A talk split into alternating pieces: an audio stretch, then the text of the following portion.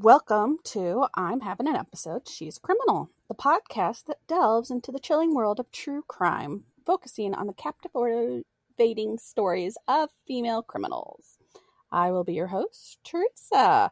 Come have an episode with me, and together we'll explore the darkest corners of human nature. Before we officially start, I feel there should be a trigger warning that this case entails suicide, self harm, suicidal ideation. I am retarded. Depression and filicide. There is sensitive subject matter that is not suitable for all. Please feel free to skip the episode if you do not feel up to handling it. You got like three seconds and then I'm starting. But that was the trigger morning morning. Maybe I should do this a different day. Although I've been avoiding doing this one for a while. It's getting it's getting ridiculous. But um I you got your trigger. I'm by myself today. And I'm going to start. So if you feel those trigger warnings were too much for you, go ahead and skip to the next episode. Otherwise, we are going to start. Christine Margaret Adewunmi, the beloved wife of Leonard Adewunmi, mother of late Lauren, Samantha, and Kate Adewunmi, daughter of Barry and Judy Panett, sister of Debbie, Barry, and Tim Panett. Christine Adewunmi, who was formerly known as Christine Ta- Panet, graduated from Kirkwood High School in 1993. According to the Parkway School District, she worked as a physical education teacher at Parkway North High School in Creve Coeur. We're going to check because it is in um, Missouri. But I would love to know how it sounds because I'm probably pronouncing it incredibly wrong. And I always feel so bad for that. But I learn a lot of stuff by how I pronounce it, and not everything is pronounced how it's spelled which is a very, very big problem for me because I am just, I am, yeah, I am unable to realize that. And I'm just like, oh, this is how it's spelled. But this is not how it sounds. All right, it is Creve Coeur Yes, Creve Coeur. So I did say that wrong. I am very sorry. Back to Creve Gore. Um, she, well, I'll repeat what I said because obviously distracted. According to the Parkway School District, she worked as a physical education teacher at Parkway North High School in Creve Coeur from 1998 to 2006 and she also taught health classes and coached the girls' track and softball teams. Leonard Adewunmi, the husband of Christine, is a managing partner at CRI Commercial Properties. It is unclear whether Christine Adewunmi was employed at the time of her death, but all things pointed to her being an at home mother. At least that's the sources I found. And she was just at home with her daughters. There are no criminal or civil cases involving Christine Adewunmi on court records. The family's home was purchased in October 2001 for 350,000 according to real estate records, and Lauren was a second grader at Oakbrook Elementary School in the Parkway School District. Samantha was a first grader, and I do believe Kate was not yet in school or she was a preschooler. Not sure. I didn't I couldn't really find that. Uh, the family lived in Arbor Bluff subdivision just off Big Bend Road in West County, Missouri. Pictures of Christine and her husband Leonard Adewunmi and their three adorable little girls show a very loving family that the neighbors were familiar with. The Adewunmi's family's neighbors in Ballwin, St. Louis County described the mother as a caring, always smiling woman whose life revolved around her daughters. They remembered the family as being incredibly generous, even selling lemonade in front of their house to raise money for cancer patients. Amit Mehta, who lives down, oops, who lives two doors down, said the girls were active in Girl Scouts and had recently delivered cookies to the neighborhood. Despite her outward appearance, though, Christine Adewunmi was secretly battling mental health issues that even her own family couldn't fully understand. Her husband was suspicious and he was noticing a change in his wife, but he didn't exactly know how to, what to do with it. And I can say from personal experience if you don't want help, you won't get help. I myself struggle with severe depression and anxiety. And sometimes you don't even realize that is what's wrong with you. It took me a long time to realize that I was suffering de- from depression because I went to my doctor and I'm like, hey, I don't know. I've been feeling really off lately I, I think I'm depressed. And she actually told me if you were depressed, you would know you were depressed. You wouldn't have to ask me, which did not help a thing. And I felt really horrible about it.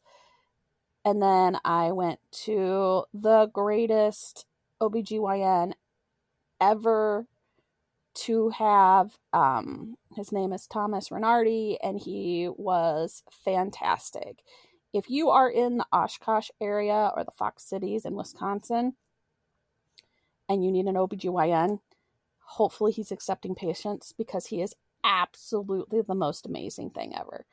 But I came in and I'm like, I went to my, told him what happened with my primary care physician, and he goes, No, you don't necessarily know you're depressed. And he understood and he helped me immensely and got me on some medications to help through all of that. So I can understand where the husband doesn't know what to do because my husband didn't exactly know what to do. And maybe her not even knowing what's going on, or just not wanting help, or thinking she doesn't deserve help. Let us avoid going on that road a little more, which this is why I waited so long to do this episode because it kind of strikes a chord for me because not necessarily that I could see myself doing it, but I had these thoughts. I had these thoughts that what would happen if I just drove off a bridge? Would I want to do it by myself? Would I want my kids with me? I had a lot of those thoughts. They were horrible but I was just like, oh, they're so young. I don't want to take their life from them. And if I did this, I'd have to do it by myself, which is why I was like, I really need to talk to somebody. I don't think this is normal. So that I need to stop saying so. I'm I apologize. All right. Her husband recently reported her missing and revealed that she had been diagnosed with bipolar disorder and was struggling with depression to give you an insight about how significant bipolar disorder and depression can be, we will offer we will refer to the Psych Central website. They have an article on there called What People with Bipolar Disorder Say About How They Think. I am not going to read the whole article, but I will read the common thought patterns. Um, unless I can't pronounce the word because I am just not that person. I think the word is um cyclical. We're gonna we're gonna say it's cyclical for a unit. Uh, cyclical. Um, cyclical. That's what I said, right? Cyclical. All right, so it's cyclical. Thoughts. Christ. I Toro? describes her thinking as cyclical. She explains that she'll start off high at the beginning of the cycle with positive, rational thoughts and a productive work ethic. But then she's in a low mood and she may fall fail to meet deadlines, be filled with anxiety, or experience self deprecating thoughts. Uh, thinking in cycles makes consistency in anything a major difficulty, she says. Uh, she adds that there is no set amount of time for these states of mind. Some last a while and others are short lived. The way she thinks is highly dependent on her mood as well. Uh, another person, King, noticed his moods fluctuate drastically throughout most of, fluctuated oh most of his teenage years as well some days this is a quote some days I was full of energy, extremely enthusiastic, and carried myself with confidence. On others, I felt exhausted, hopelessly overwhelmed, and deeply discouraged with my life. And now for the bipolar thing, the depression part. Depression influences more negative and hopelessness or hopeless thinking, says Dr. Yeah, Dr. Dudley. During a depressive episode, feelings of hopelessness, helplessness, and low self worth can lead them to view things negatively. King notes his episodes of depression are usually lengthy. Quote, I feel uh, when I'm feeling this way, my thoughts seem to move at a slower rate. My ideas feel cloudy and unfocused. It's easy to feel overwhelmed and overworked, and I have a hard time taking things one step at a time. It feels like my brain is just stuck in the mud. End quotes. Uh, he also adds depression is in bipolar disorder type 2 can feel like it's never going to end and like you have no control of your life and makes you feel like you should just give up on your goals. Uh, then there's the mania. A manic episode is a distinct period of abnormal elevated mood with increased energy, excessive engagement in activities, and sorry, I am putting my phone on do not disturb. In activities, uh, grandiose, grandiose, oh crap.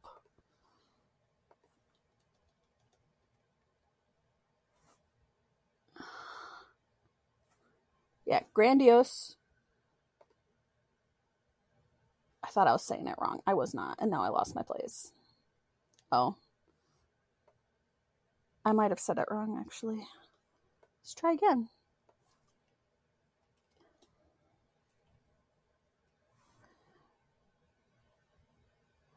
Grandiosity. Okay, I got it.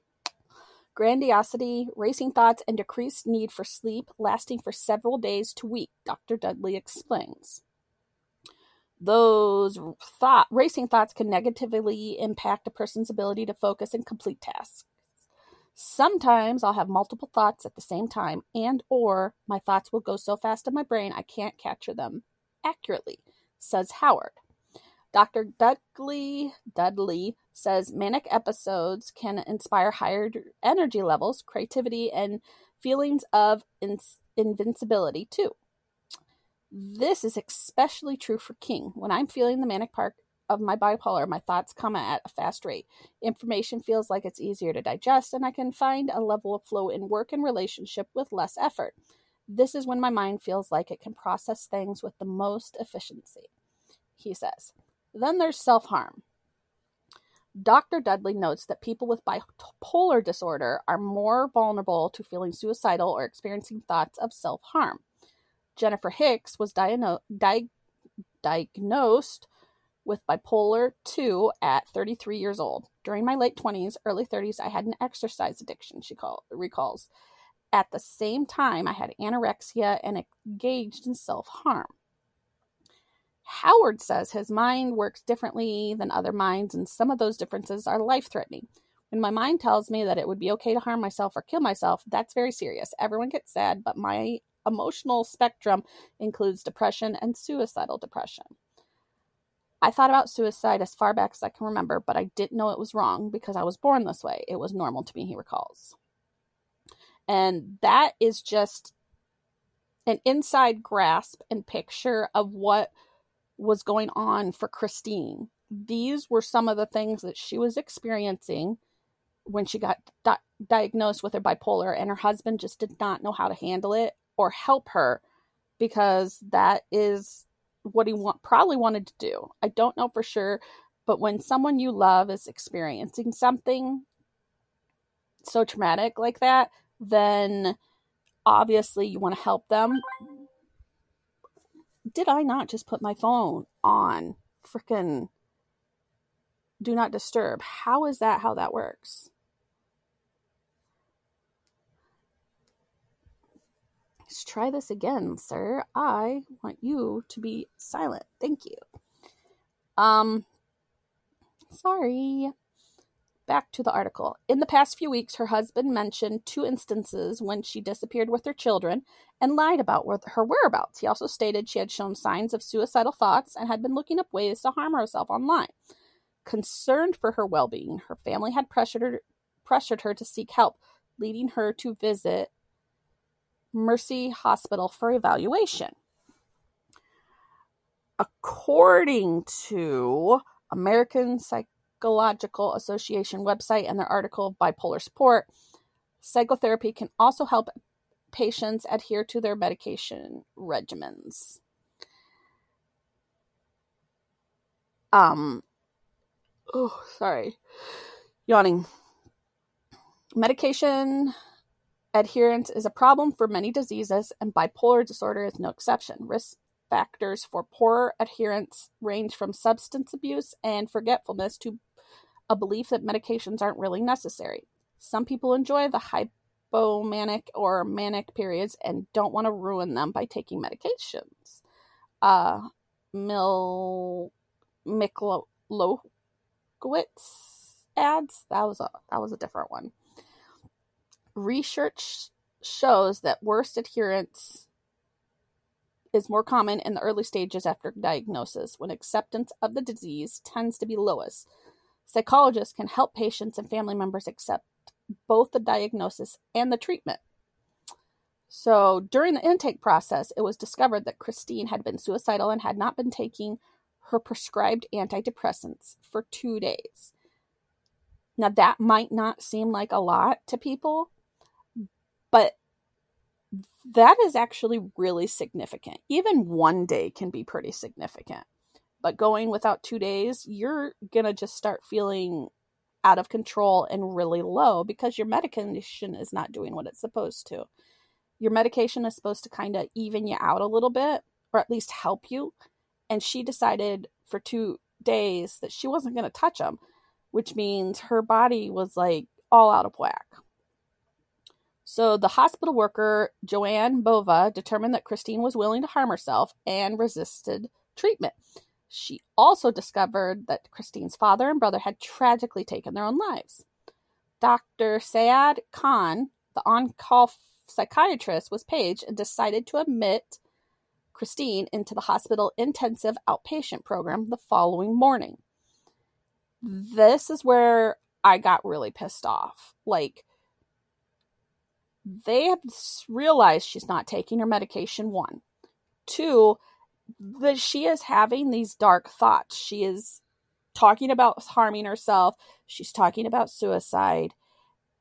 And right there is enough to admit her to the patient, whether she wants to or not. She's having these thoughts. She needs to go in there she, for her safety. But the third thing is that she has small children at home and she didn't even really come to the hospital of her own volition. She was forced to go in by her husband and her family telling her, "Hey, something's wrong. We we want you to go in." And if you're depressed, keeping appointments is some of the hardest crap you could try to do. It is difficult as hell. But I'm just mad because he should have been like, okay, I understand. I I see your assessment. Let's get her in here. Obviously, we need to help her. But instead, he's like, "Yeah, come in tomorrow morning. We'll we'll get you in the outpatient program." Why? She is a risk. uh, sorry. So, based on Adewunmi's claims, Bova made the following risk assessment. One, Christine was suicidal. Two, Christine was willing to harm herself. Three, suicidal ideations were expressed by Christine and observed by Bova. Four, Christine was resistant to treatment. Five, Christine's father and brother committed suicide. Christine further claims, oh, Leonard, sorry, claimed that Bova failed to interview him despite his presence in the behavior health outpatient department on March 5th, 2012. Now, this is something that may seem strange to other people, but when I'm interviewed, I don't want to admit that I'm not okay. I want to be like, yeah, I'm fine. I'm good. I'm great. I don't, it feels like it's wrong to admit that I am not okay. So going in with my husband would probably be one of the better things because he'd be like, hey, in the beginning, I had to go in with my husband because he's like, no, this, you're acting like this. You're not okay. And he would have to call me out to tell the doctor, no, this is, this is not true because when you're depressed, you'll put a mask on. You will show everybody this fantastic, wonderful personality, outgoing, everything like that. But you're just dying inside and you or you want to die. So if she already saw all these things, she should have talked to the husband. 100% should have talked to that husband because he could have given her more insight into how she is and then maybe they would have been like all right an outpatient program which they shouldn't have thought an outpatient program was good anyway outpatient program is not going to work we need to get you in here for your safety and the safety of everybody else around you because you, you're not doing well. And i mean there's nothing wrong with that but obviously things are getting mixed up in our brain. So, based on her enter- internet research history and unfamiliar behavior, it was suggested that Christine was in need of immediate medical attention and proper treatment for her mental health issues. It also indicates that there was a significant lack of communication between the hospital staff and Christine's husband, which led to the failure of informing him about her planned outpatient care. Now, that's ridiculous. Why wouldn't they be like, hey, we are planning to do this because there's no way that Christine's going to want to. She her husband would have held her accountable. Her husband would have been like, "Yeah, you you need to go do this. I will help you do this. I will make sure you can do this." But instead of doing that, they're just like, "All right, you're the patient. We're going to do this." Which standard procedure for the most part is to do that. They don't have to disclose any of that stuff. But in the in episodes of bipolar depression and with a spouse that is taking care of and small children, it should be communicated to that spouse that hey, they are a danger to themselves be on high alert. But they didn't do that for him. So, um,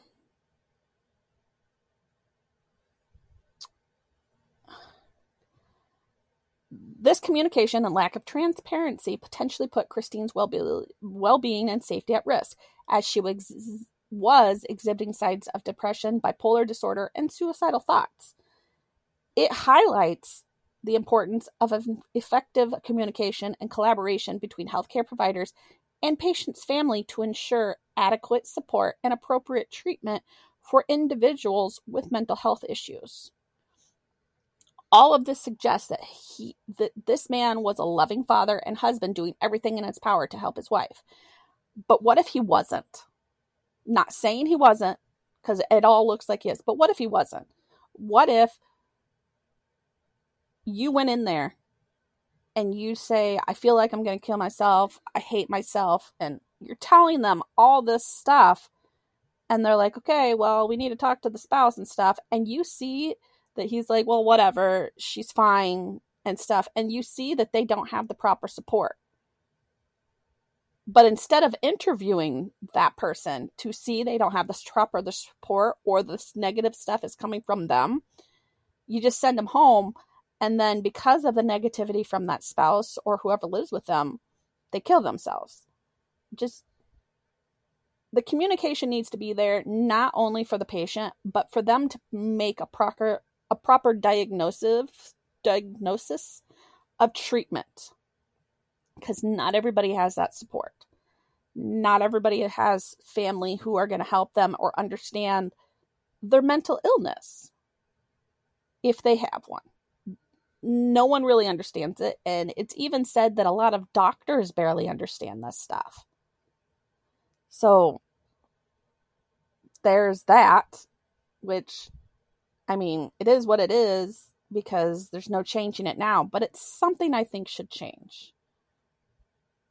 I can't say I would want my husband there, but I would need my husband there. He would be able to give them some insight that maybe I wouldn't feel comfortable giving and I'm an adult. I'm I'm 100% an adult, but that doesn't mean that I want to express that I'm not okay. All right. Adewunmi's claim, claim suggests that if Bova had interviewed him, he would have provided information about Christine's therapist, referring her for inpatient care another thing that pisses me off. Her therapist said you need to get checked into the hospital.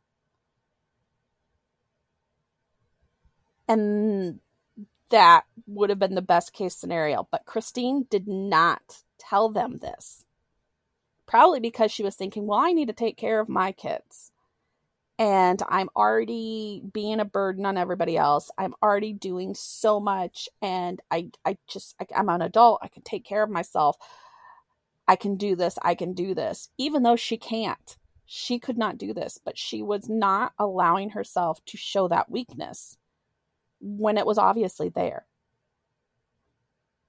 Uh, he also states that Christine had taken their daughters on trips in the family car and brought them home late at night on two occasions.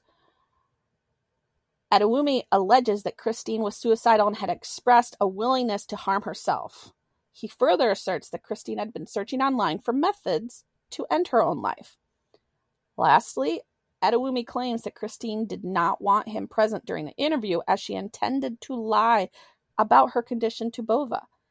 She even told him, she said, I don't want to go in the hospital. I don't need to do this. And she was telling him, he's like, you need to. So this was like an argument between them where he wanted what was best for her, but she just didn't feel that it was appropriate because in her brain, she was admitting this weakness. She was admitting that she needed help and she didn't want to. It is very hard to do, especially when you have your kids and you want to take care of them and they're they rely on you as an at-home mom.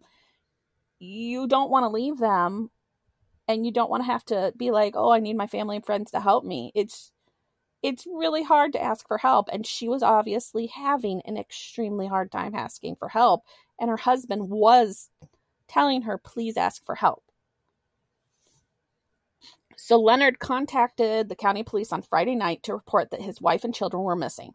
He stated that they were sleeping at the residence on Arbor Bluff Circle when he left for work early Friday morning. However, upon his return at 6 p.m., they were no longer at home, as reported in the missing persons report. Leonard knew that something was wrong on the night of March 16th when he came home from work to his children and wife missing. He knew. He knew there was something wrong, which is why he called 911 right away. It wasn't soon enough, though, because their bodies were found near the family SUV, which was parked at the dead end of a gravel road leading to the river.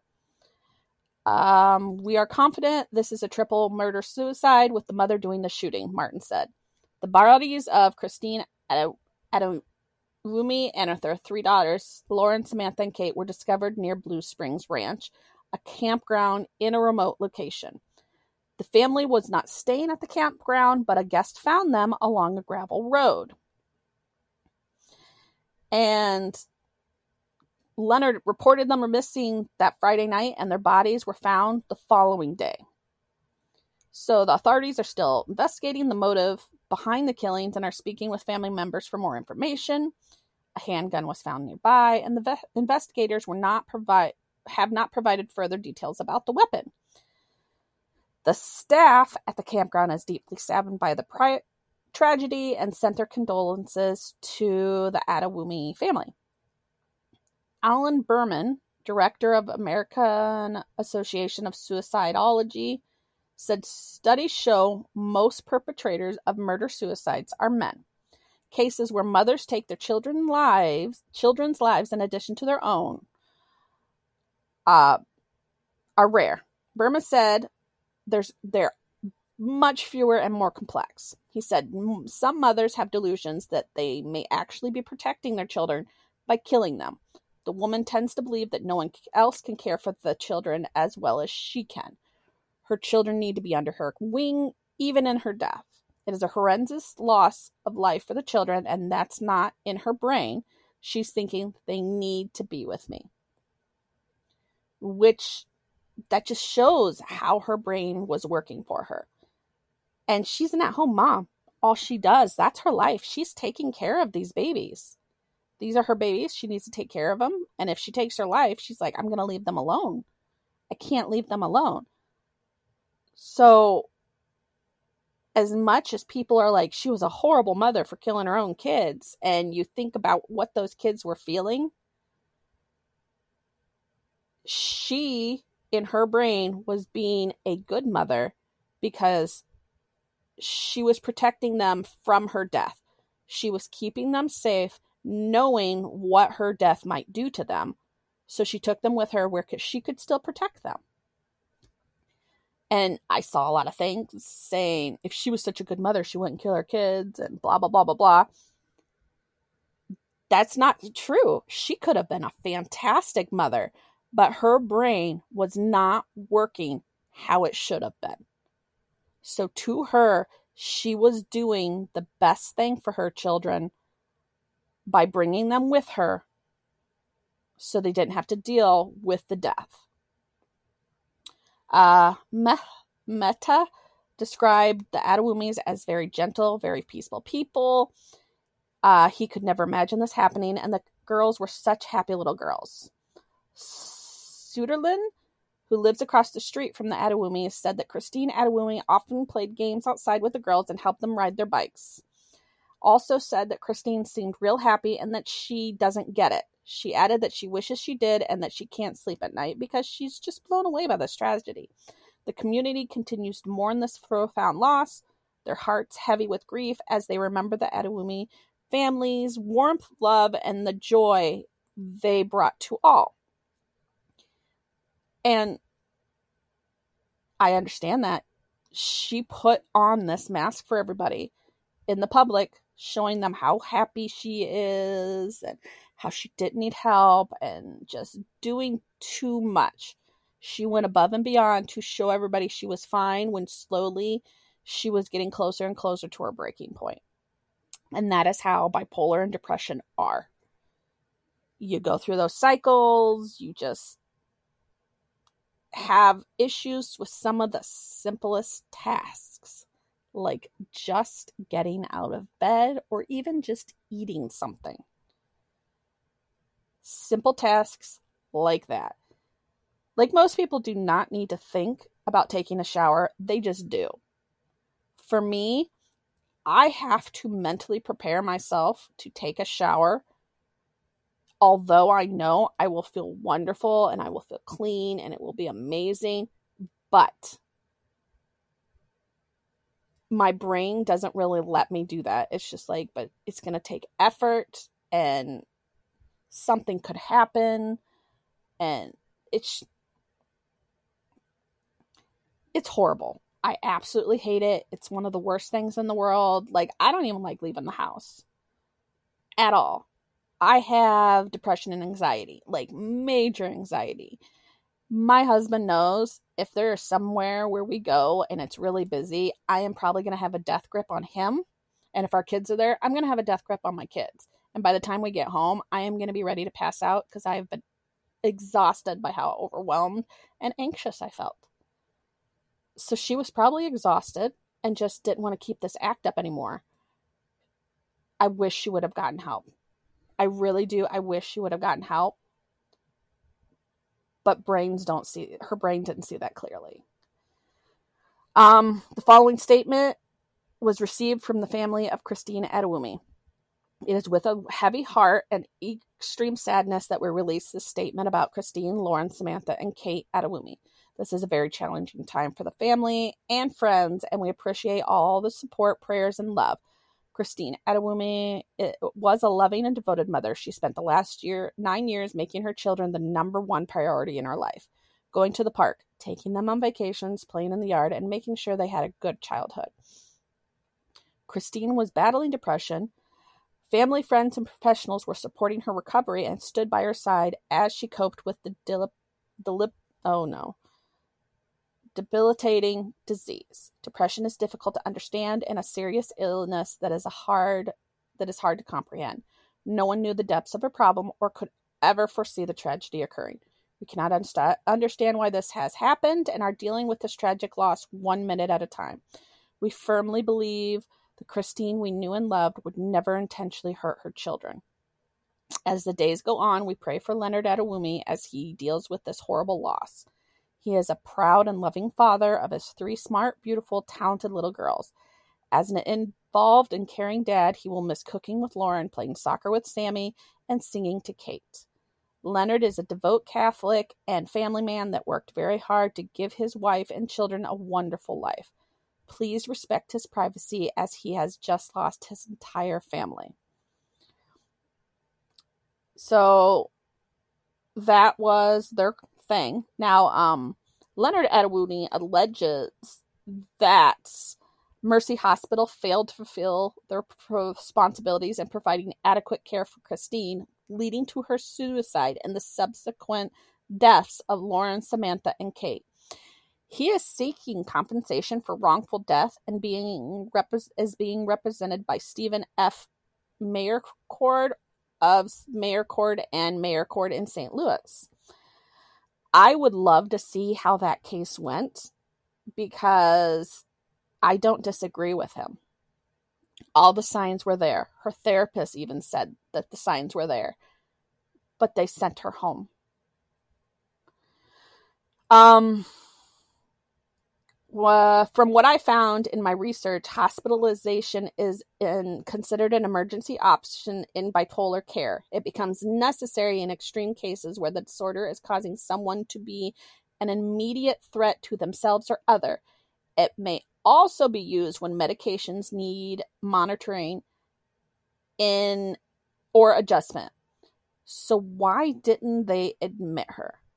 She was suffering from severe ment- a severe mental disorder, and as a mother, you always think about your children thinking either they would be better off without or that there would be no one to care for them as well as themselves. Um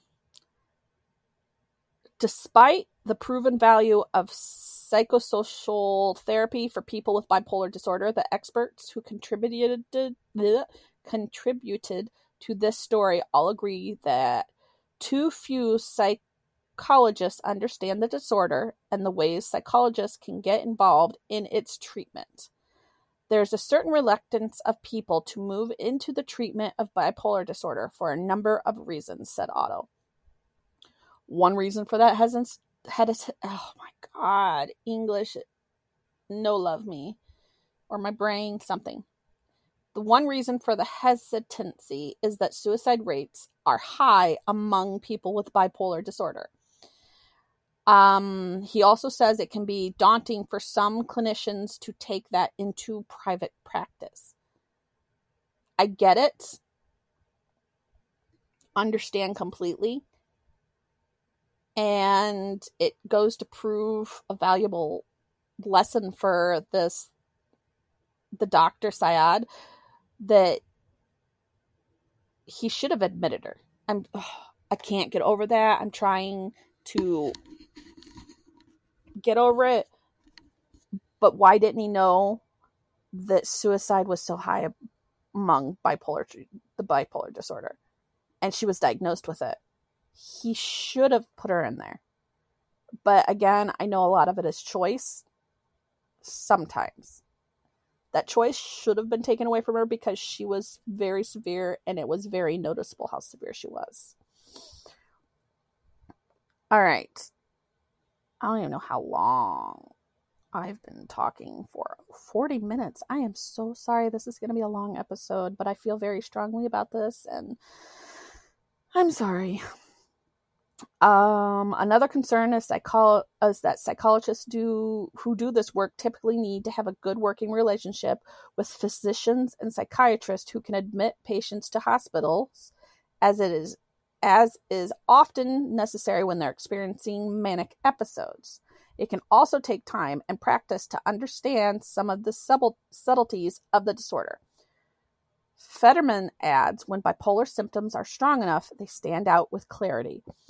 If someone becomes manic, it's unmistakable.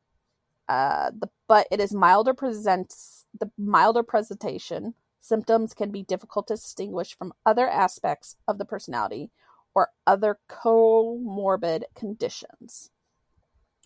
Bipolar illness exists against the background of who the person is and all their uniqueness. After years of experience, a clinician becomes familiar enough with the disorder to be able to distinguish between mild bipolar symptoms and subtleties of personality traits. But for someone without much exposure to the disorder, teasing out these distinctions be- can be quite challenging. For psychologists with an interest in treating people with bipolar, there are a number of recent books, treatment manuals, and other resources avail- available, says Otto. Uh, APA has also published a proficient, proficiency in psychology document on the assessment of treatment of and treatment of serious mental illness. Psychologists working in this area also advise developing working relationship with local psychiatrists for referring patients and discussing issues that arise. Psychosocial treatment is one piece of a larger treatment approach, and it's helpful to become part of the treatment team. To have a collaborative relationship and an open dialogue with psychiatrists, Goldstein says. Um, Otto also recommends psycholog- psych- psychologists collaborate with patients to develop an emergency treatment plan early in the course of therapy such a plan would detail who and when the psychologist should call if he or she, she sees signs of an impending episode. Um, it's always hard for the therapist for a therapist to be in a position to ex- escalate the level of care. Having the patient co-plan what should be done makes life much easier for the therapist and greatly helps the patient feel they keep some agency when they're losing control, Otto says. While one on one therapy and family therapy are both important, support groups for people with bipolar disorder can also be very valuable, um, particularly those with psychoeducational focus. Ferdinand offers two groups in his practice one for university students, and one for adult professionals. When you live with bipolar disorder, you feel the stigma. You often don't feel well understood. Sorry. Starting to feel really itchy in my throat because my allergies hate me. Um, when you sit in a group with five or six others who have the st- same struggles, it makes an enormous difference. There's also a need for more research psychologists to take a closer look at bipolar disorder. Goldstein says that research on treating children with bipolar disorder is sorely lacking. Otto adds that much more needs to be done on treating common comorbid conditions such as anxiety, yes, please help me, that often coincide with bipolar disorder. More work on suicide prevention in this population is also needed, he says. While it might take some practice and effort to familiarize oneself with the disease, the need is great. People with bipolar are often misdiagnosed. Goldstein notes research suggests that on average, it takes about 10 years before they receive the correct diagnosis. That can be really damaging because the earlier we can intervene, the more we can maximize outcomes over time. Uh, by educating ourselves to recognize and effectively treat bipolar disorder, the hope is that we can improve outcomes and maximize functioning for these people. Uh, I will provide uh, my Instagram, Twitter, website, Facebook, email, and I will make sure on all of them to have links and numbers for anyone who might be feeling depressed or contemplating hurting themselves. If you are considering self harm or suicide, you are not alone. Uh, you can access free support right away with these resources. The National Suicide Prevention Hotline is 800 273 8255. It's 24 hours a day, seven days a week.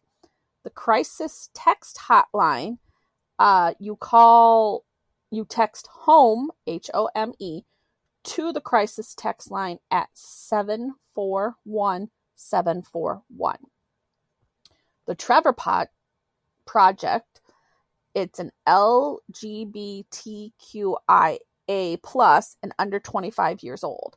You call 866 488 7386 or you text START, S T A R T, to 678 678, or you can chat online 24 7.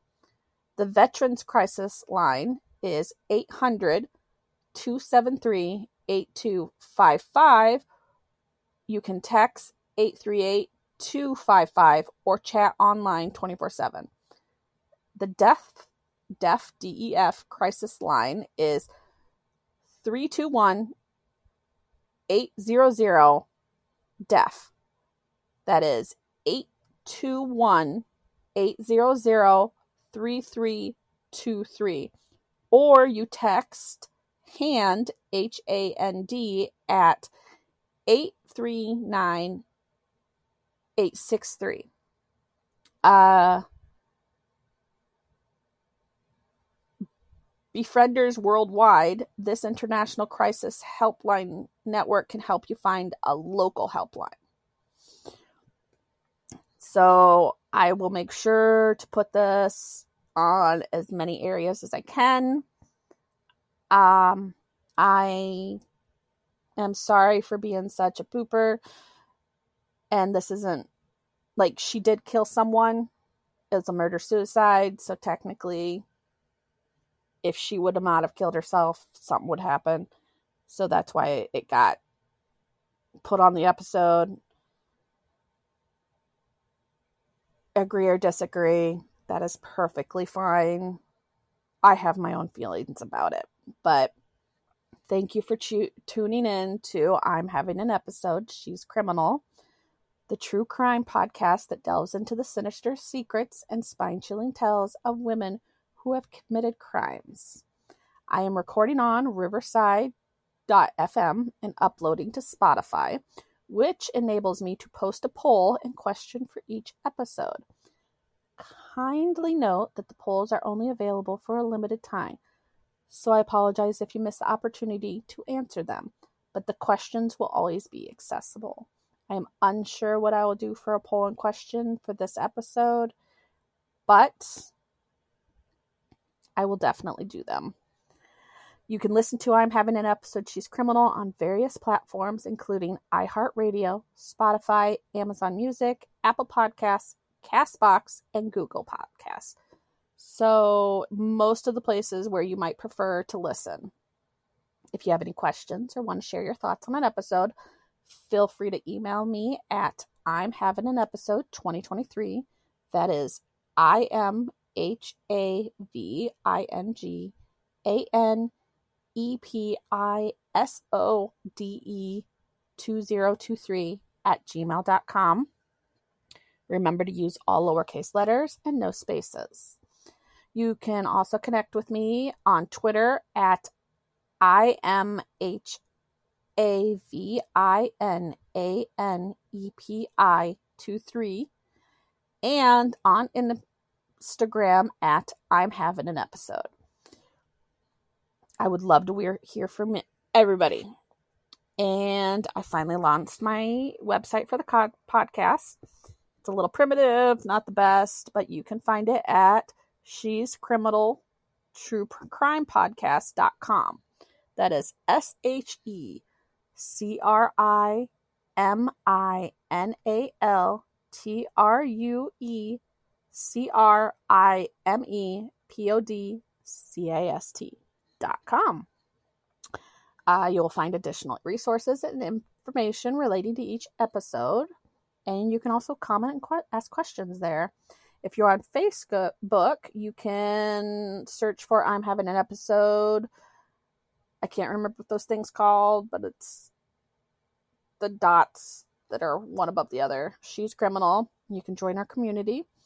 Uh, all these links are on the website, and I will make sure to have the link to the website below in the episode description. Until next week, remember to lock your doors, keep your loved ones close, because you never know who may be lurking in the shadows. Stay curious, stay vigilant, and never underestimate the power of a woman with a dark secret. This is I'm having an episode She's Criminal. I'm Teresa, and I can't wait to have another episode with you.